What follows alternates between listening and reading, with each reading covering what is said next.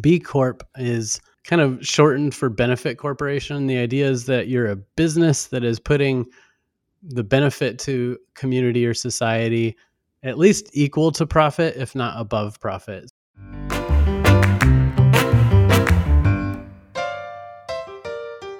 We've all been in the creative business for more than 20 years and love almost everything about it.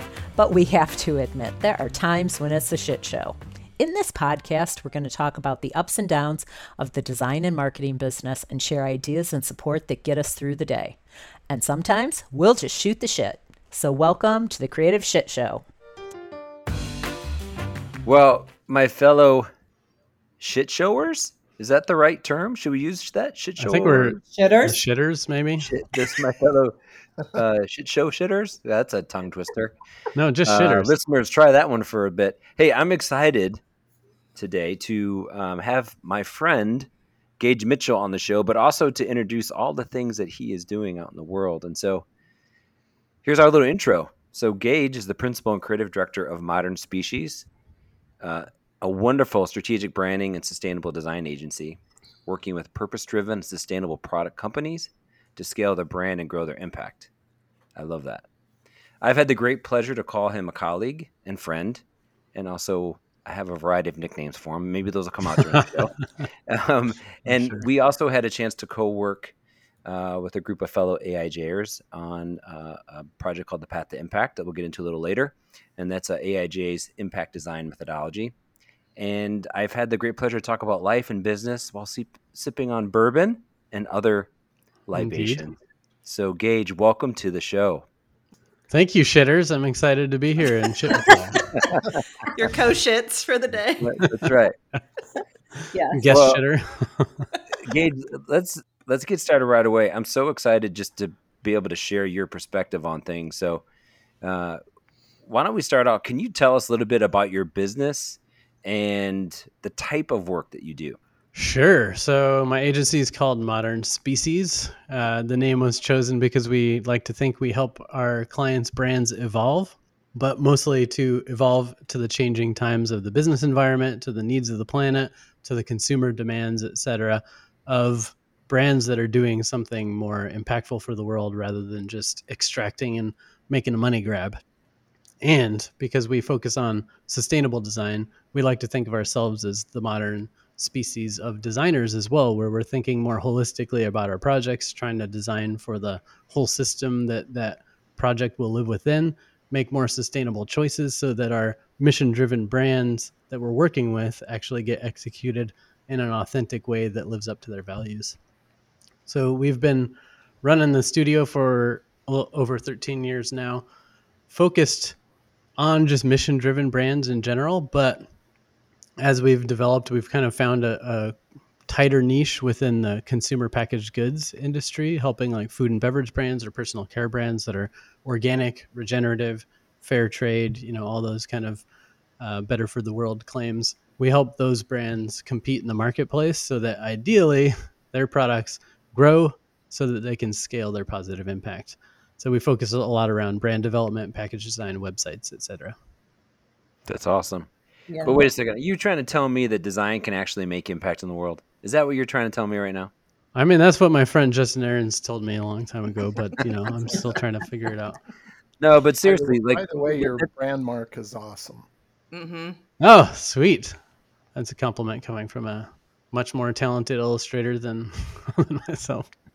But, But- for those but not, it- not that doesn't know, it's a uh, it's a winged polar bear that we have dubbed Ursus maritimus alice, or just Ursus C for short. and we just like thr smash some Latin terms together that means uh, winged bear of the sea. Um, but it was the idea that if we as humans are going to heat up the planet and melt all the ice caps, and then what are polar bears going to do? They're going to have to evolve to adapt and maybe grow some wings, fly south, and eat a bunch of Canadians and then Americans eventually. I love So the idea is By that, way, like, you know I what? love that there's it's a not about saving the planet. It's about saving ourselves. Because if we don't, if we don't fix this stuff, we're all gonna From- die. From the winged polar bears. I had First no stop idea. Canada. That's I, I had no idea there's a backstory, but but seriously, Yeah. before we, we kind of move forward, but why impact design? Like, what what about that? What about design in particular do you feel um, that it can uh, do or make an impact or you know uh, really help you know kind of make a ding in in all the some of the crazy we have going on Yeah, well, I mean, I think everyone here probably agrees that design is a powerful tool, right? Design can change cultures, it can uh, help businesses grow, it can solve communication challenges, it can make things more functional, and so on and so forth. So I don't have to uh, speak to the fact that design is powerful, but my perspective is that with power comes responsibility. And for example, when I was on traveling um, for a little while in between jobs. I quit the job I was working on. This was before I started the studio, but I was traveling in like Southeast Asia, for example, and you see um, in Cambodia people burning Lay's potato chip bags in their front yard because they, at the time that I was there, they didn't have uh, waste recovery systems and so on and so forth.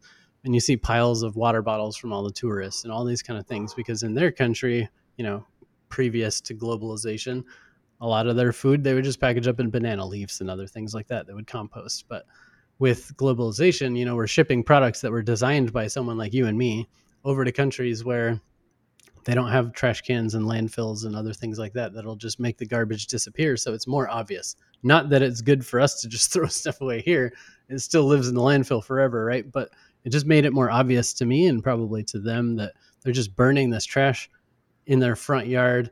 The you know those black soots going everywhere it gets caught in your nose and your ears and other things like that and it just makes it very forefront and obvious. And i asked myself the question on in various points of my travel of you know what someone like me had some influence along the way.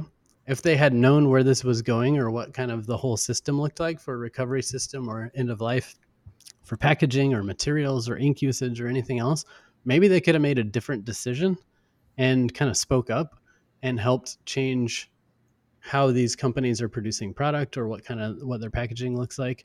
So I, I decided that when I was going to come back from those travels and and figure out what I wanted to do next, that I wanted to design in a more responsible way because as designers, we make a lot of decisions and we have a lot of influence. And if all we're doing with that decision and influence is selling a bunch of garbage that people don't need to help make rich people richer, then how are we really contributing in the world? like we're not Mhm. necessarily helping, we're hurting.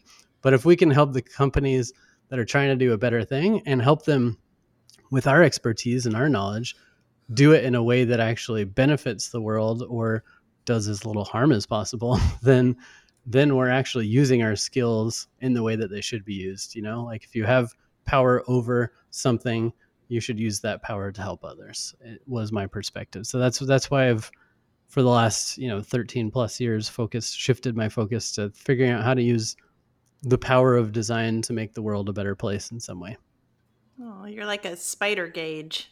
Like Spider-Man. Like i'm your friendly neighborhood spider Gage yeah there's another nickname adding it to the list right now actually my friends in college used to always call me the monkey or something too because i just love climbing on everything Oh my Do a lot of gosh. rock climbing or whatever else so there's spider Gage there's monkey Gage there's ginger snap as justin might call me Oh my gosh. Ginger snap. that's a whole other story we won't that, that's uh that's not for a family show like ours Oh no. yeah. we got to keep it PC here, people. You can't say stuff like that and then pique my curiosity.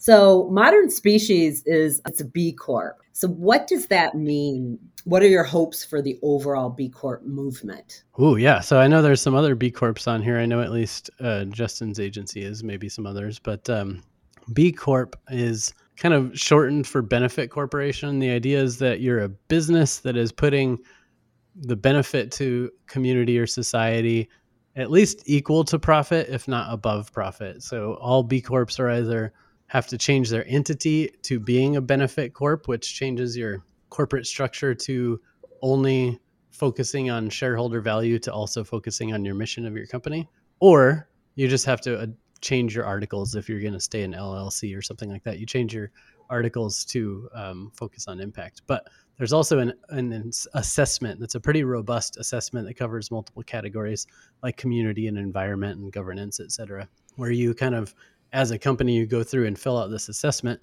and it ranks you on a scale from zero to 200 points, uh, max possibility. to become a certified B corporation, you have to get at least 80 points out of that 200. Mhm. Um, and the those points can be kind of spread across different categories. So some companies are like just crush it in governance, like they're just really good for their employees. They make good decisions. They have accountability. They you know a bunch of those other kind of things. And then maybe they're weak in environment, et cetera. So they try to make it flexible for different business types. But as a design agency, um, I've been working with B Corps and companies that are 1% for the planet or fair trade or carbon neutral for so long that it felt like I was going to all these events and feeling something like an imposter. And I also try to run my business in a good way. It just didn't seem for a while like relevant to a tiny design studio to apply for this because we don't have supply chains, we don't have inputs and outputs and so on and so forth. But at some point, I just decided, you know what? We we live in this circle, we work in this circle. We may as well be part of the an official part of the community. So we went through the whole process, which is quite a process. Justin can probably attest to that. But I had to get multiple people to help me through it just to get through the assessment. Uh, it's a lot of work, but you go through the assessment, you get your score, and then you submit it, and the B Corp team then reviews it, and they come back with questions and ask for verification and documentation on different things. You go through multiple rounds of that, and then whatever your score ends up at the end, if it's above 80, you can be certified. You just have to change your articles of incorporation or your entity type or whatever to make it official. You pay your B Corp fees that helps them stay in business and do these assessments. And then you get to use that mark for three years. And ideally, during those three years, you're setting goals for improvement and making changes so that the next time you recertify, because you have to recertify every three years, the next time you recertify, hopefully you've made some improvements and you can increase your score. So we So just what- did what our first highest score? recertification and we jumped 15% or 15 points or something like that in the score. So Wow, I was 15 excited about points that. is huge, dude. Congrats. yeah, thanks. So what sorry, have what the what question, have the individual and business benefits been from being a B Corp? I think for But you know for Beside me it was ones, beside obviously the ones that you know working with other companies that are B Corps and creating that relationship. yeah for me I think it was mostly like putting my money where my mouth is so to speak where you know I say hey yeah we also do good things for the world we practice sustainable design we're trying to take care of our employees and we work for mission driven businesses but for me it was you know what? I say all those things but can I prove it? Can I Mhm. be assessed by a third party and can i maybe do better than i'm doing right now? So it's partly just going through the process and seeing where i'm lacking. Like i might think i'm crushing it but i didn't know there was this other kind of thing over here in hr that i could be doing to make things better or you know i thought i was working with a small local bank but um, maybe working with a b corp bank or working with a co-op or uh, a, sorry credit union or something would be better so it's also this kind of community of improvement. So it helps you kind of understand where you actually are as a company. And then you can see where you can improve easily, or you can see where you can set goals to improve. So it's kind of more just like putting my money where my mouth is, is, is the main thing for me since, you know, I believe in this and, and think it's important to um, have third party verification. That's also part of why we signed up for 1% for the planet. We were already making donations, but it's nice to just have someone else verify it and say, yep, they made those donations and they did this percentage or something like that. But benefits after signing up, which weren't my original intention, I have heard through the B Corp community that during these times of like the great resignation where everyone's having a hard time finding staff and such, that the B Corp friends I have ha- have a flood of applications, and the non B Corp friends I have that run businesses are struggling to find employees. Hmm. So I think maybe that's a benefit. It's better for recruiting. For me, working in the mission driven business space, we, it helps us connect with some of our clients, right? So, like walking a trade show a couple years back, uh, we had our B Corp badge on and our 1% for the planet badge on, and just walking around talking to people ended up like sampling some product because we work in the food industry so we're sampling and the president of that company came up and saw our badges and I was like oh you're b corp and you're 1% so are we. Let's find a time to chat after this. We're looking for a new design agency. So there are times like that where those values aligned will help you get some business. Um, but for me the original goal was just to you know, I believe in this stuff. I want to also have to go through these same hoops that other people do and prove that I'm doing it right, but also find ways I can improve. Do you think that consumers are getting savvier about um, you know, value aligning with businesses? I mean, I do a lot of writing for um, environmentally friendly companies and I've seen some of it, but for someone who works dedicated in that space, I'd be curious what the consumer sentiment is, if they even understand, you know, at that level, B Corp or can identify what it means, you know, beyond just, you know, I like these things because they're natural looking or natural feeling. Yeah, I know. In my industry, there's like this common joke of a gabillion freaking certifications around like it's c- confusing for consumers and mm-hmm. complicated mm-hmm. for businesses in the space because you have to mm-hmm. Do I need to get non GMO verified if I'm already organic? Because organic means non GMO, but not everyone knows that. And then, you know, which fair trade symbol? There's like five different fair trade symbols and they all mean different things. And which one of those should I get? And then there's things like compostable or biodegradable that have regulation around them. And it's like home compostable versus commercial compostable. And, and then, like, to add on the layer of B Corp and 1% and green business and all these other kind of things. It is a very confusing world. Absolutely. With that said, the research that I've seen shows that the organic mark has good um, power in the consumer market for um, intent to purchase, but the non GMO mark has maybe stronger intent to purchase because they did a really great campaign around getting laws around GMO mm-hmm. put in mm-hmm. place, which caused a lot of consumer knowledge, but it's also like a much simpler and easier to communicate message. They're just talking about one problem, GMOs, whereas organic is a very complex thing, right? But I literally just read an article yesterday that said the most powerful combination is organic plus non GMO. So even though it's redundant, if you have those two symbols on your package, it's more powerful than either one of them alone. And then to your point of B Corp, um, from what I've read, 1% for the planet has really good or is good and increasingly good consumer uh, awareness around what 1% for the planet stands for. And B Corp is still up and coming in terms of consumer awareness. I think B Corp has more resonance with the business community, with the business for good community, like people that work in the space and know kind of what it means. But from a consumer standpoint, I don't think it has as much leverage right now. So a lot of our mm-hmm. clients put B Corp on the back panel and maybe like 1% on the front panel or non-GMO and organic on the front panel of packaging. And it kind of comes down to like design again, right? Because when I go to the store and I may not understand all of those certifications and symbols and things, you know, if I can tell the package has a certain look and feel to it and then has kind of the right you know vibe about it i mean i hate to say that that's how i pick things but yeah. sometimes it okay. is. you know it's just Absolutely. i'm like oh that's cool you know and especially because i've read a lot about um you know or written a lot also about hemp and um you know cbd you know packaging for cosmetics and yeah. other things and you know it does such a powerful job of taking away the stigma of of maybe what was once considered undesirable you know products or or things that actually have miraculous benefits for your you know skin or anxiety or whatever. I mean absolutely me, it sounds like That's messaging like, marketing and design are really like you know the key to success regardless of how many certifications you have and that's like you know in progress. Like the hemp movement has been in progress for decades right? And the organic movement's been in, in progress for like multiple decades et cetera.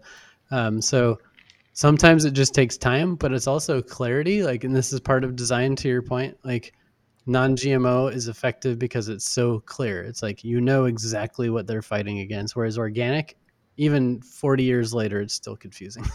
Like people people are still consumers are still trying to figure out what it means. And the same thing with 1% for the planet. You get that. People are donating for the planet. B Corp, it's kind of confusing. It's complex, right? So it's like the power of clarity is also there. If you're very concise and clear, it'll resonate more quickly.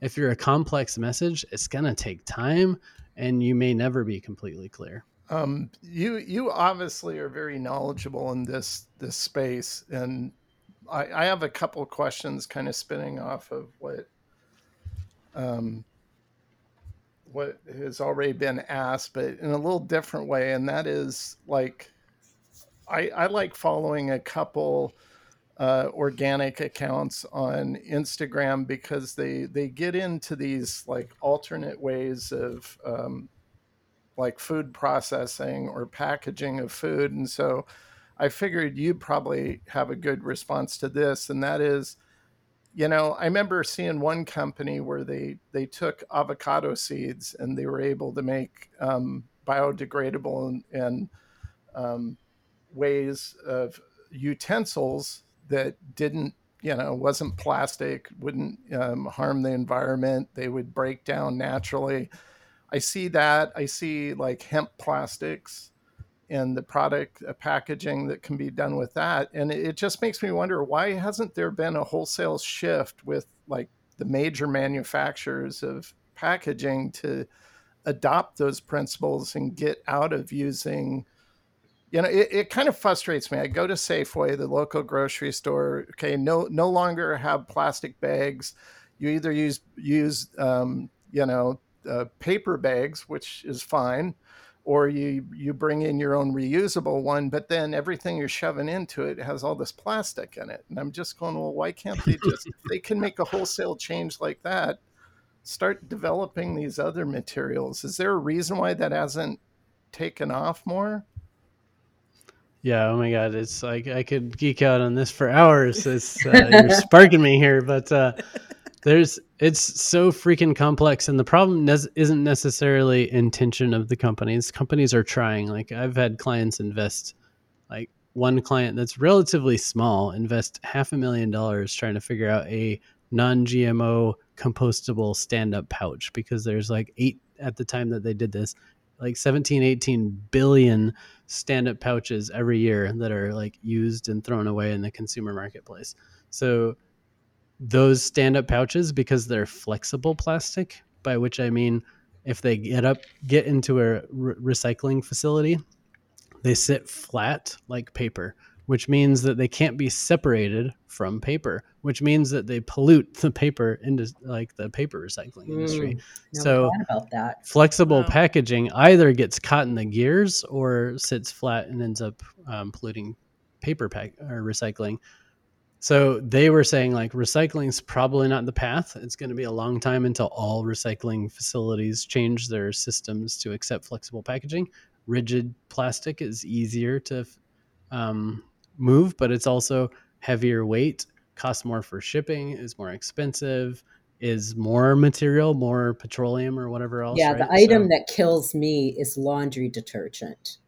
Mm, yeah. So like you're shipping liquid and it's in a heavy container Ugh. and a bunch of other stuff. So it's like so the big movement there is changing laundry detergent from a liquid to a, a powder or Mhm. a pod or a, sup- Right. or a strip or something like that, right? But to your point, the packaging is complex not just because maybe those materials are more expensive or harder to manufacture, but also just because performance in in the marketplace. Like we um, wrote this article years ago on compostable packaging and and kind of the trials and tribulations of figuring it out.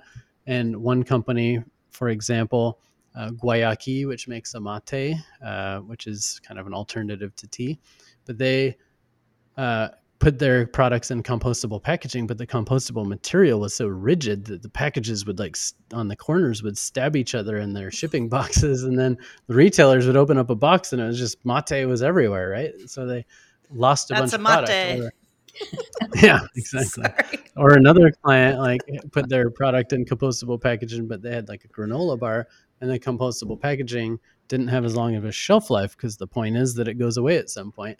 So the Mhm. granola bars would end up stale. Like I wondered about that and- too. Yeah. Food. so there's preservation. functionality there's end of life compl- or like struggles there's the price there's the cost etc but i think the industry is working on it. It's just a really complex multi-stakeholder supply chain kind of issue. One thing that i'm most excited about recently is i think there's a lot of potential around seaweed for plastic alternatives like straws and different things like that. I think because some of the early compostable utensils just didn't perform well. Like uh, talking to a company in Seattle that was early on and using compostable everything, Ivar's seafood, so they've got chowder and stuff. they were having problems with the compostable forks and spoons melting in their products. Whereas now with some newer products like seaweed based instead of based off of other things that are more resilient to heat and stuff. So I think we're working on it, we're getting there, but it's just a really complex problem that has to do with infrastructure, material costs, scalability, and a bunch of other things. Um, so right now, I think it's just about using less packaging, not shipping water, lighter weight packaging, like doing different things like that is like the main challenge. Mm-hmm. That makes it, it makes I sense. can geek I mean, forever on that. every new technology, whether it's in this case like organic based products, some engineer has to figure out what's going to work best. And Absolutely. it just seems Yeah. like it. I mean, the seaweed one's interesting. You know, I Mhm. remember growing up having paper straws, and I always liked them for some reason, and and then they kind of went away, and now they're they're back. But I, I still find it ironic when they give me a paper straw and it's in a plastic wrapper. You know, that kind of stuff. That I'm like, So come weird. on. Yeah. You know, you went so Yeah. far and then you gave up right at the end. Yep, for sure. Ron, Yeah, were you sure those lots- are straws and not the like candy that you tore off the top and poured the sugar in your mouth? Oh man, I love those. said, Pixy Stix? Uh, pixie yeah. stick, Pixie pixie, yeah. I think those were actually in paper, maybe in paper. They probably They were. were like Paper and plastic. paper for sure. Because if you kept them in your mouth too long, they would get all like gummy on the end and create like a disgusting clot of I wa- crust. I was driving with my wife yesterday, and she had some that she had bought because she grew up with them. Hid them in her car so I wouldn't catch her. I didn't even know they were around anymore. Why did she have to hide them? What are you gonna do? Because she knows I get on her case. Why are you eating that crap? You know? Oh my Yeah. god, I love it. I recently found uh, Pop Rocks and uh, Zotz recently again, which were like oh, I the love Zod. Yeah. Zotz, That's we my talked about. sour in the middle. But That's Karen's Oh, yeah, candy. Pop Rock. That's my. That is me. Urban myth. Drink Yeah. Coke and Pop Rocks, and you're you're gonna Explode die. your stomach, I Yeah. think, right? yeah, something like that.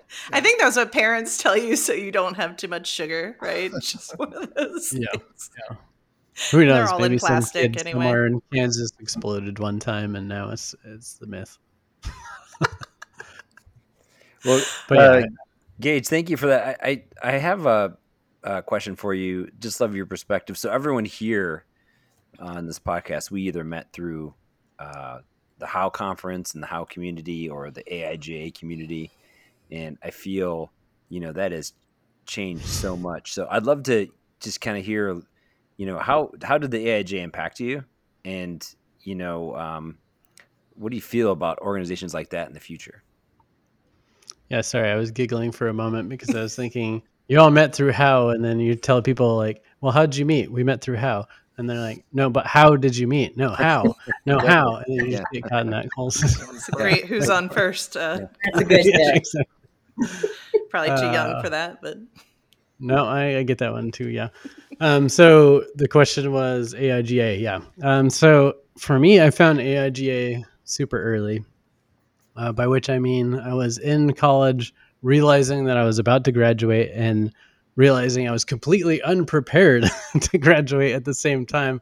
So I just started asking some questions of uh, my older siblings who were actually out in the working workplace at that point, and one my sister was working at Cole Haan in New York at the time, and I knew she worked with some designers. So I said, "Can you ask them what I need to do to like actually get a job and build a career around this after I get out of school?"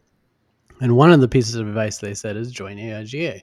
And I was like, well, what the heck is AIGA? So I, looked it up, realized they had student groups, and I was still in school at the times, and we didn't have a student group. So I figured, well, maybe we should have a student group. So I talked to some fellow students and some professors and figured out how to create a student group. And we launched a student group. And then we did all sorts of fun things like portfolio reviews and poster shows and taught people screen printing and had like professionals come and guest speak and do all sorts of things. And from there, I just got hooked. Like I got hooked on the idea of building community around this profession. I got hooked on professional development and like connecting with fellow designers and maybe doing some cool stuff for the community. So every place I moved since then, after school, I went to North Carolina.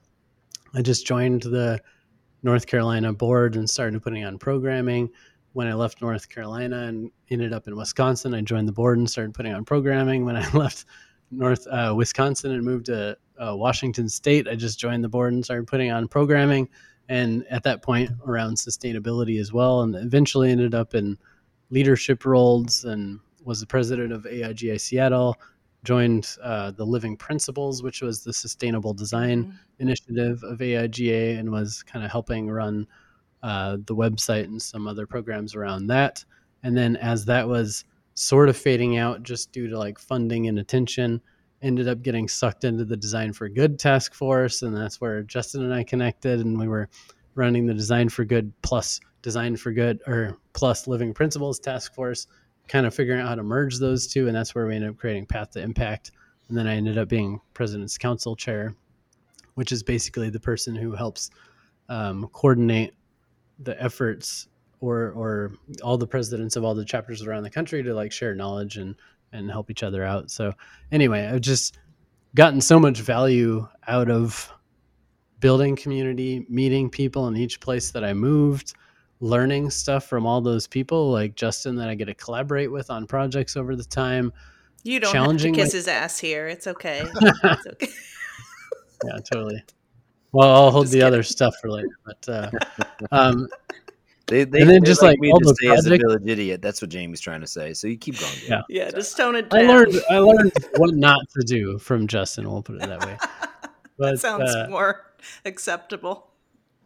Yeah. So like all the projects I got to do through that, like putting on events or creating things like Path to Impact, or things that I wouldn't have necessarily done in my job. So it was like a great outlet to explore other interests and put effort into things. But bottom line, it was just a great place to to build a build a network, connect with people, and learn stuff. And then if you get involved, you also get to kind of design the community around what you want. So because I'm into sustainability and impact and design mm-hmm. for good, when I was at the Seattle chapter, I kind of restructured the chapter to uh, be focused more on design for good. Right, I got to be selfish, but also while giving back to the community. So I, I don't know. There's there's lots of benefits about joining a professional network like AIGA. Yeah, I think it's pretty amazing organization. Yeah, I think that. Um, I, I sorry, just really quick. I I definitely want you to share with everyone what Path to Impact is and what it's about. But I don't know about you guys. We've talked a little bit about this, like with how, but it seems like some of those communities are just like going away or transforming, and and uh, as you're sitting here telling your story, I don't know about what you guys would say, but if someone came up to you today, and this is for anyone here, and said, "Hey, you know, what should I connect to? Where would I go?" What would you tell them these days? I think it depends on the city. I think mm-hmm. Detroit totally off and on has had, and I think I've talked to you about this before, Justin. They've off and on had, you know, okay AIGA, mm-hmm. you know, experiences. I was actually the Design for Good. No offense, Detroit. We love you. No offense, Detroit, but it has been a challenge. I'm here, so I'm I'm perfectly fine saying that. Um, and it's been it's been a huge challenge. So I think it completely depends on the city you're in, as when it comes to AIGA. Um, that's been my experience. And I was actually, like, like I said, the impact director for like a year and a half, and we did amazing stuff it was mm. so fun. I didn't know but that. That's awesome. Politics got in. Yeah, I know you probably didn't. But politics of, uh, you know, the politics of AIGA, the chapter got in the way, and yeah. But to your point, uh, over time there were groups like creative morning and other oh, um, yeah. some cities like what is it dallas i think has the dallas society of visual arts or uh, some something like that that like competes with them and it's, it's very regional when i moved to right. like grand rapids has a fantastic design for good um, yeah. chapter there it's just fantastic so a lot some of the people from you know this side of the state and would go over there and participate because it was just such a great chapter. Um, where did you go to art school? I went to Colorado, Colorado State University. Yay. I okay. was kind of poking around, looking at like art specific colleges, and applied to like both Boulder and and CSU. Um, and ended up at Colorado State University just because it seemed like the better design department in state, and I couldn't necessarily afford to go out of state. So, so, so that's so where I ended did, up. I feel like it was a decent program, but how did you end up in Seattle then? Oh, I, I just I don't know. I'm uh I like change. I like newness. I like exploring. I like culture. I like food. So, um, right after college, basically just moved and we didn't know where to move at the time. My girlfriend and I were moving together and we decided to take a road trip like out towards the east thinking maybe we want to settle somewhere south, maybe we want to settle somewhere east, mid east or northern east or whatever. So we just took a road trip and hit a bunch of cities from that we looked up on various like livability websites or whatever and ended up settling in Charlotte, North Carolina, which was fairly up and coming city at the time, just booming. Um, so it mm-hmm. was a great spot to land and buy a piece of uh, property uh, or real estate or whatever and make a little quick cash on it. But then uh, we moved from there, traveled, and then ended up in Wisconsin because it was uh, low cost of living and good beer community, good food food community, and so on and so forth. So it seemed like a good, good place to restart. And then after we started the business, Modern Species in Wisconsin, it was growing faster than we intended we realized we're going to have to start hiring employees and we didn't know if we wanted to get st- stuck in wisconsin. Maybe that's a, a, bad way of putting it but like you know you got to question like do i want to be here for the rest of my life because i'm going to hire a bunch of employees? Yeah because yeah, yeah i didn't like the winters, at all. I love the food and the beer but like the winters sucked the summers sucked mm-hmm. because it was like hot and humid. Like there was almost no time of year that was like a good you temperature july. I think you have one month. yeah totally. So we looked around of like where would be good to run a business and like be near the organic or you know purpose driven food community and so on and so forth. And we came up with a list of places and seattle just ended up winning on like a spreadsheet point score. And uh, we just decided to move out that direction and give it a shot that was about 10 years ago i think since we moved out there. I recently moved from seattle down to olympia though to be closer to the hey, that's olympic where I grew and the rainforest oh really? Nice. Yeah. in olympia? Okay that's cool. So yeah we're out by evergreen state college now which is just a bunch of beautiful kind of forests and out our, our greeners yeah. They're the uh, what are they called? The Geoducks the the team that's any sports team. Did you know they Which, have? If a, anyone hasn't looked at the Geoduck yet, just Google search that. Yeah. Hit pause on this. Google search that. You're going to be really creeped out, and then come back. Oh, God, uh, they also that college also has a nudist beach. I didn't know if you knew that. I didn't know. yeah. Yeah. All right. Well, Gage, you make. I've never been to it. I just I was going to ask. I love that we're going to put that in the show notes. So, Jamie, good luck researching that one. Yeah, I'm, I'm terrified already. I, I have ADD, so and, I get distracted. I'm not going to look till after. I'll save that surprise. The yeah. gooey surprise. spelled geoduck for those googling it right now. So G. Oh, geo. I thought you said gooey. Did you say gooey? It is. That's how it's pronounced. That's pronounced yeah. But it's spelled geoduck. So just for those googling it right now, they're it may or may catch. not look like a giant penis. Yes. yes. Man, where do we go from here? My face is all red. Let's talk about your podcast Gage. We want to hear about oh, yeah. your podcast. Yeah, thanks for having me on your podcast. But yeah, last year decided to start a podcast. You know, it was something I never thought I would get into, but essentially I during the pandemic, I wanted to connect people in this purpose driven or impact driven CPG space so that we could all learn from each other, grow, et cetera, because all the trade shows got canceled. So started just connecting people on Zoom meetings and then Zoom fatigue hit it, set in, right? So like nobody wanted to come to Zoom meetings anymore. So I just asked the community, hey, where would you like this content? And they said maybe a podcast YouTube channel. So I started both and uh, just didn't know what I was doing, but started it and uh, got going early last year. We're getting close to have recorded. Well, I guess we've technically recorded over 100 episodes now.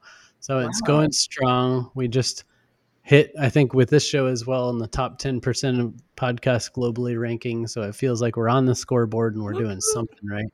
And we can keep moving forward from there. So that's exciting. But um, for anyone listening who's interested in it, the show is all about. I, I interview a lot of founders or marketing directors or designers or sustainability folks, etc., who have something to do with making being involved in growing better for the world product brands. So we can learn from each other, we can be inspired by each other, and maybe you can also find some cool products you want to buy in the grocery store.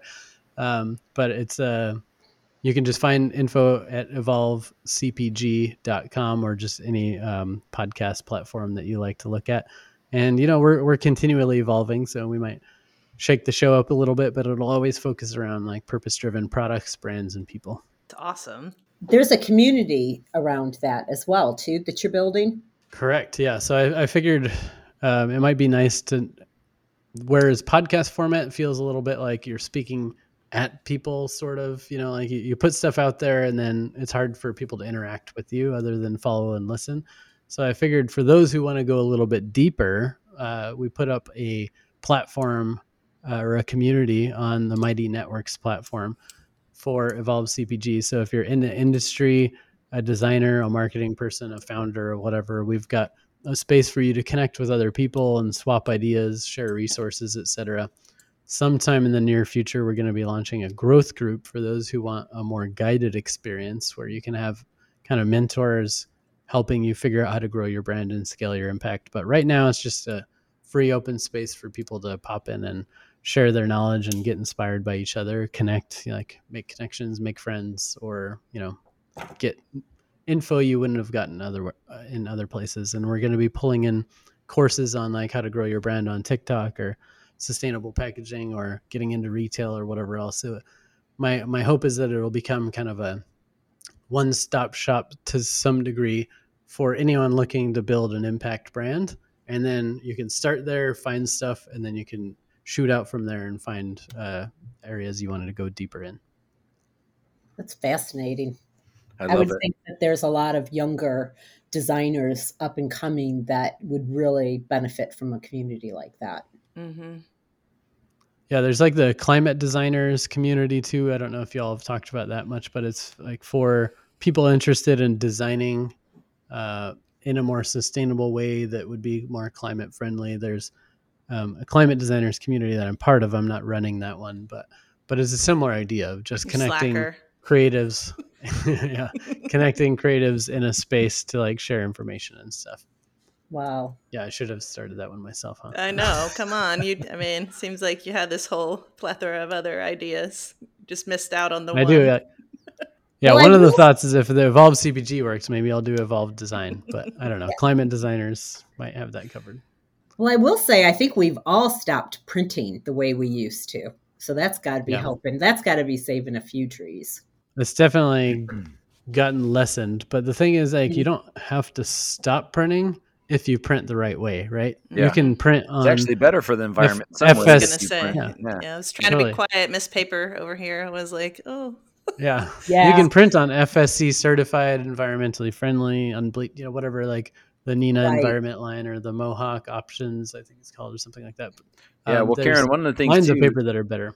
One of the things you were asking Gage earlier about about B Corp, one of the things that are is part of our requirements, or one of the things that we can get points on, is do we audit our vendor partners? So, for example, like our printer. So mm, every right. printer that we work with, they need to have, um, you know, a certain level of uh, chain of responsibility. So we can print and not harm the environment, but actually mm-hmm. benefit the environment. So things like that are really beneficial. And that's where I learned. I'm like, actually, you can print uh, today in a way that's super beneficial um, right. which isn't which is counter to how we think, right? We think oh, printing and ink is bad and yeah. paper and all that sort of thing, but that's that's not necessarily true. So there's lots of options out there if we continue to educate ourselves. Yeah, I do a lot of work for the Detroit Zoo and everything has to have certifications. The printer that, you know, and I can't speak to what all those certifications are, unfortunately. But yeah, it is something that we have to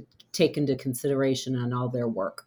But from all the research I've yeah. done in that space, it seems like the printers, um, for the most part, I mean, I know that there's still the big, you know, giant printers out there, you know, that aren't that aren't always doing it right. But it sometimes seems like printers are at the forefront of that movement because yeah. they felt it coming. You know, when when people started passing off things that digital was better than print. I think there was a very, you know, a, a, an aggressive need to be defensive there. And and they most of the ones, I mean, soy ink is kind of standard now. Mm-hmm. Most of the foils that are out there, the certain types of foils out there, that they've really come a long way in being sustainable. And you know, they're trying to go along with the paper movement to to just really improve, you know, I, I feel like they're at the forefront of some of this sustainability yeah. movement. Yeah, I don't think it's as much of a problem with printers these days because mo- more and more of them are on board with this and maybe mm-hmm. pushing the industry forward. Mm-hmm. It's designers' awareness of what to ask for exactly. and client budgets that yep. are uh, that are the that are the real problem. Like if a client's like, I just need this thing as cheap as possible, and a designer isn't aware enough how to do that with recycled or FSC materials or whatever, uncoated. That's where the problem or... comes in, right? Mm-hmm. But if a designer knows that sustainability is also economy, not just environment, then they know that if I tweak this brochure, for example, by half an inch uh, height or something, I can get more of these up on one press sheet. Therefore, get you know 1.5 times the brochures printed in less in the same amount of paper you're reducing material waste, you're reducing paper costs, and you're justifying the use of the slightly more expensive FSC certified paper or whatever. So there are tactics to make sure that you're being more sustainable while also being affordable. But if designers don't know how to do that, then they're not suggesting it. And if clients only want cheap, then sometimes they go with cheap, even though you could have done it affordably with more sustainable materials uh, a good book. It's it's kind of an older book now, but a good book to look at for anyone interested in that is Green Graphic Design by Brian Dougherty of Celery Design. It's a good primer on some of those kind of things. If you want to start that organization, let me know. We can partner up. I have a lot of passion yes. for paper and printing industry. Um, yeah, hey, look, I warned you, Gage, before we got on the show that I was going to ask you about what your most favorite shit show moment of your career is with i mean surely with all the organizations you've uh, headed up and started and forged your own path there has to be a good story buried in there somewhere. Yeah you know i was actually thinking about this before the show and i've got so many stories of like shit show around like intense timelines where something that should take a year we had to do in two months or something like that or client quirks of you know kind of hurry up and slow down kind of stuff where they tell you the deadline is now, but they don't get their own shit together in order for you to do your job. Or even just like running a business, like running a design studio and the there's always a new challenge, whether it's team members coming and going, whether it's a pandemic, whether it's all of a sudden your client that was 5% of your business becomes 50% of your business overnight and you got to figure out how to balance that with other clients like there's just so many things or in my industry like packaging regulations constantly for different countries or different things and keeping track of all that information is just insane. So right the whole profession the running a business being in design whatever is a shit show. But as i was thinking about this and having indecision of which thing to talk about i realized is my indecision maybe caused by partly my ADHD and having all the ideas and not wanting to focus on any one of them? And I seem to remember I heard like one of your episodes talking about like enneagrams and stuff. And Jamie, I think you mentioned being like ADD or ADHD. Oh yeah.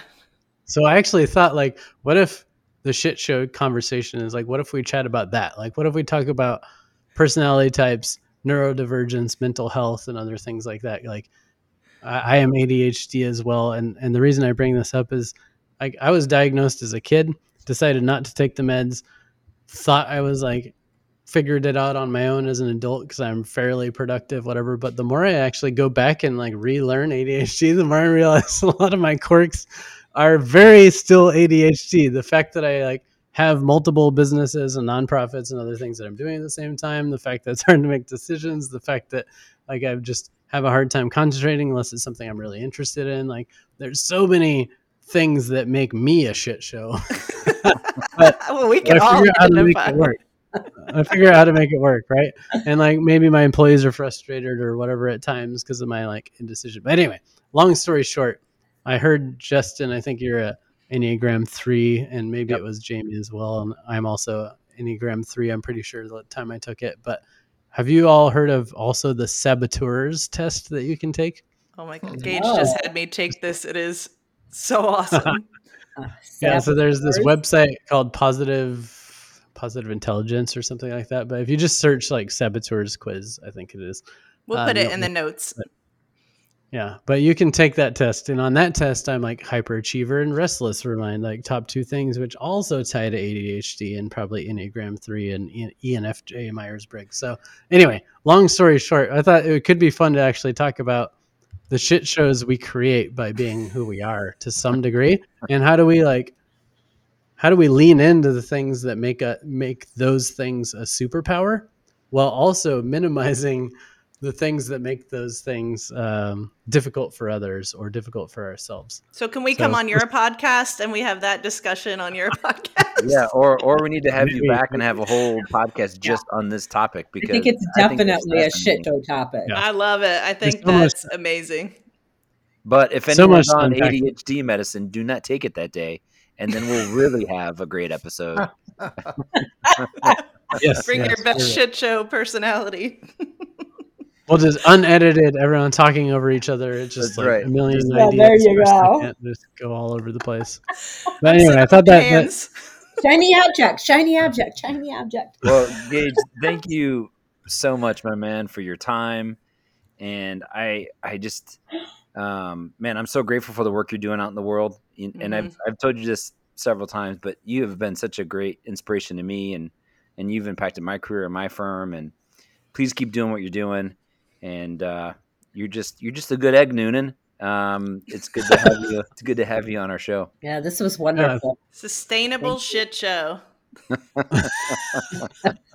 Compostable. I've been Good, thinking so. of the catchphrase the whole time. You know I me. think that's the title. we should change the podcast to the compostable toilet. You know, Oh. we're a shit show, but it's sustainable. Oh my gosh, It's that's going to be the our green version of the podcast. There you go.